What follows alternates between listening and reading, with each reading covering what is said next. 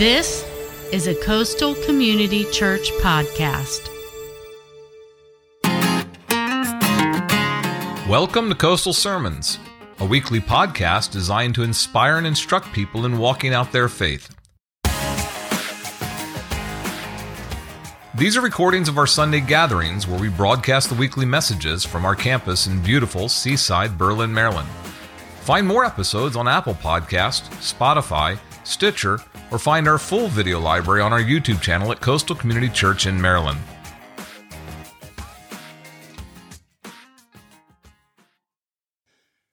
It's hard for me to believe this, but when I was just a little bit older than these guys, uh, when we were teenagers, my brother and I, we'd get on the train in Connecticut and we'd go to New York City by ourselves. And uh, I, I, can't imagine parents allow their kids to do that anymore, but I guess it was a different world. We'd go to New York City and we'd go to Canal Street. And on Canal Street, uh, Canal Street's a part of Chinatown, you could purchase knockoff items. So we would go 15 years old, 16 years old, come back, and we'd have Rolex watches. We'd have, at the time, Reebok sneakers were big. We had fake uh, Rolex, fake Reeboks, and bought my mom a, a Gucci purse for Christmas, you know. and, uh, and, and you could, and all, and it looked real, it looked authentic. The problem was uh, that that watch probably would not make it to Christmas. You would not play basketball in those sneakers because your toes would come out. You know, that, that, be- that uh, purse or that belt would fall apart pretty fast. Why? Because it was a fake. It had the right label, but it was a fake. Here's the deal for today children, young people, adults, I want you to hear this. Jesus tells us, he warns us that in life we are going to encounter people who put a label on that they present themselves in such a way for others to see, for others to assume that they are the real deal when they're not. Eh, Jesus tells us that there's going to be people who will label themselves as Christians, but their lives, their substance, doesn't look like Christ at all. In other words, the label doesn't measure up to what it is to be like Christ. And that's what a Christian is. A Christian is a little Christ. It's like Christ. It's, it's not just being a follower of Christ. It's not just being a believer of Christ. To be a Christian is to be like Christ. So Jesus is, he, he's talking to us and he's, he's instructing us. And if we look at Matthew chapter 7, uh, Matthew chapter 7 is interesting because Jesus starts out, he's telling us how to get to heaven. He's telling us the process to heaven. He says this. He says, small is the gate and narrow is the road that leads to life, that leads to heaven, and only few find it. So Jesus tells us, he says, the road to heaven, the process to heaven is difficult.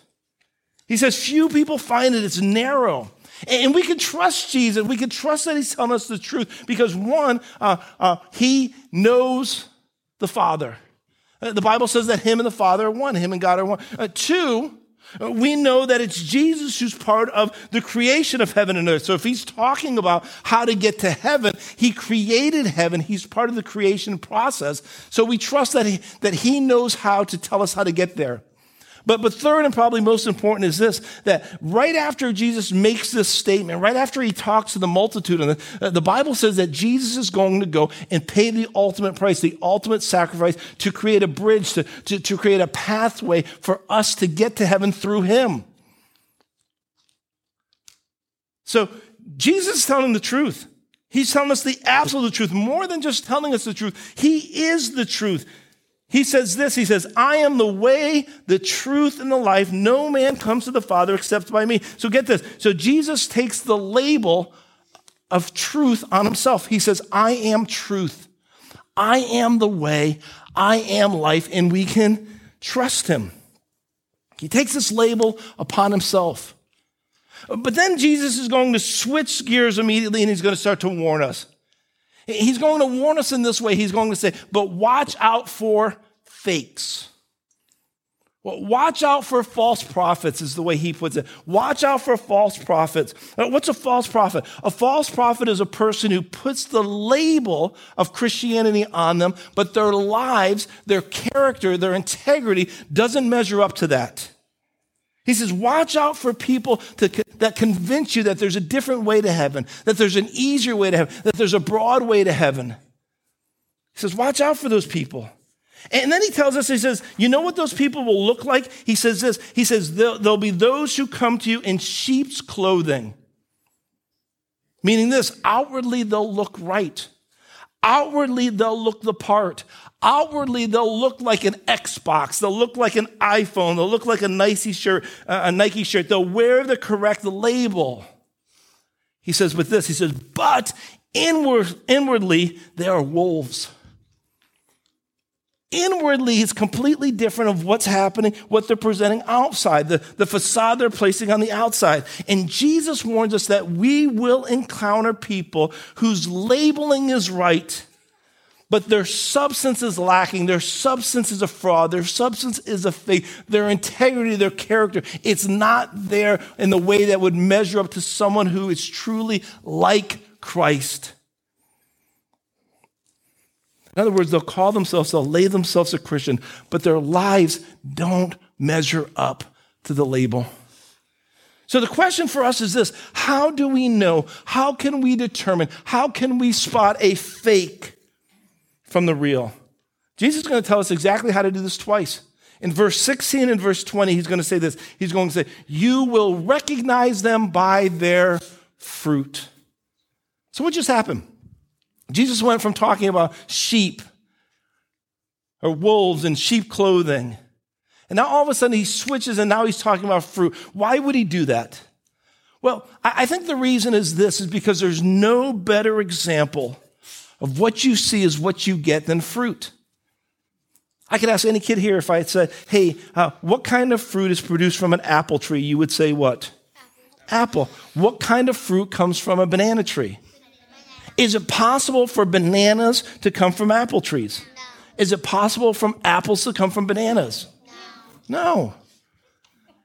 This is exactly what Jesus tells us. He, he says this. He says, in the same way, every good tree bears good fruit, but the bad tree bears bad fruit. A good tree is not able to bear bad fruit, nor a bad tree to bear good fruit. In other words, what you see is what you get here. So Jesus says that Christians are to be known by their lives. That, a true Christian is supposed to be known by their attitude, uh, by, by, by their actions, by their character, by their consistency. Now, listen, we've all met people. We've met businessmen. We've met politicians. We've watched pastors and, you know, mega pastors, televangelists, that people who have labeled themselves in such a way but when, they, when you pull back the veil of their life, you go, wait a second, their life didn't measure up to that at all. I was blown away some years ago. I, am not sure why I would have been surprised by this, but I was. I was uh, listening to an, um, an audio book on a uh, presidential candidate. And uh, they said when uh, this candidate was, uh, he was talking of another candidate, but he was explaining this process. Uh, this person was a Republican, and oftentimes the Republicans go after the evangelical vote. But this Republican was not what you would consider a, a, a, a mainline Christian at all. So they sent this Republican away for three days to be able to take a crash course on what it is to be a Christian politician. They sent him away so that he could speak the lingo, and he ended up winning. And, uh, and this was years ago. This was, this was a long time ago. I don't want to give the, the, the story away or whatever, but, uh, but this was years ago. And for three days, he did a weekend crash course and, and swept the evangelical Christian vote. He said, We're going to put this label on our candidate so we can get the vote. The label says one thing, but the life says something else. So here's the question for us this morning. When we present ourselves to our neighbors, when we present ourselves to our friends, when we present ourselves to our coworkers, when we present ourselves as Christians, are we really what we say we are? Do they experience somebody in us who truly knows Jesus, or as they get to know us, are they disappointed like these kids who are disappointed today when they open their gifts? Be- because here's the deal. If there was ever a time in the history of our world, if there was ever a season that there needs to be a clear, authentic presentation of what it is to truly be like Christ, it's now. Our world is longing. They are desperate to see some authenticity. Now, now listen.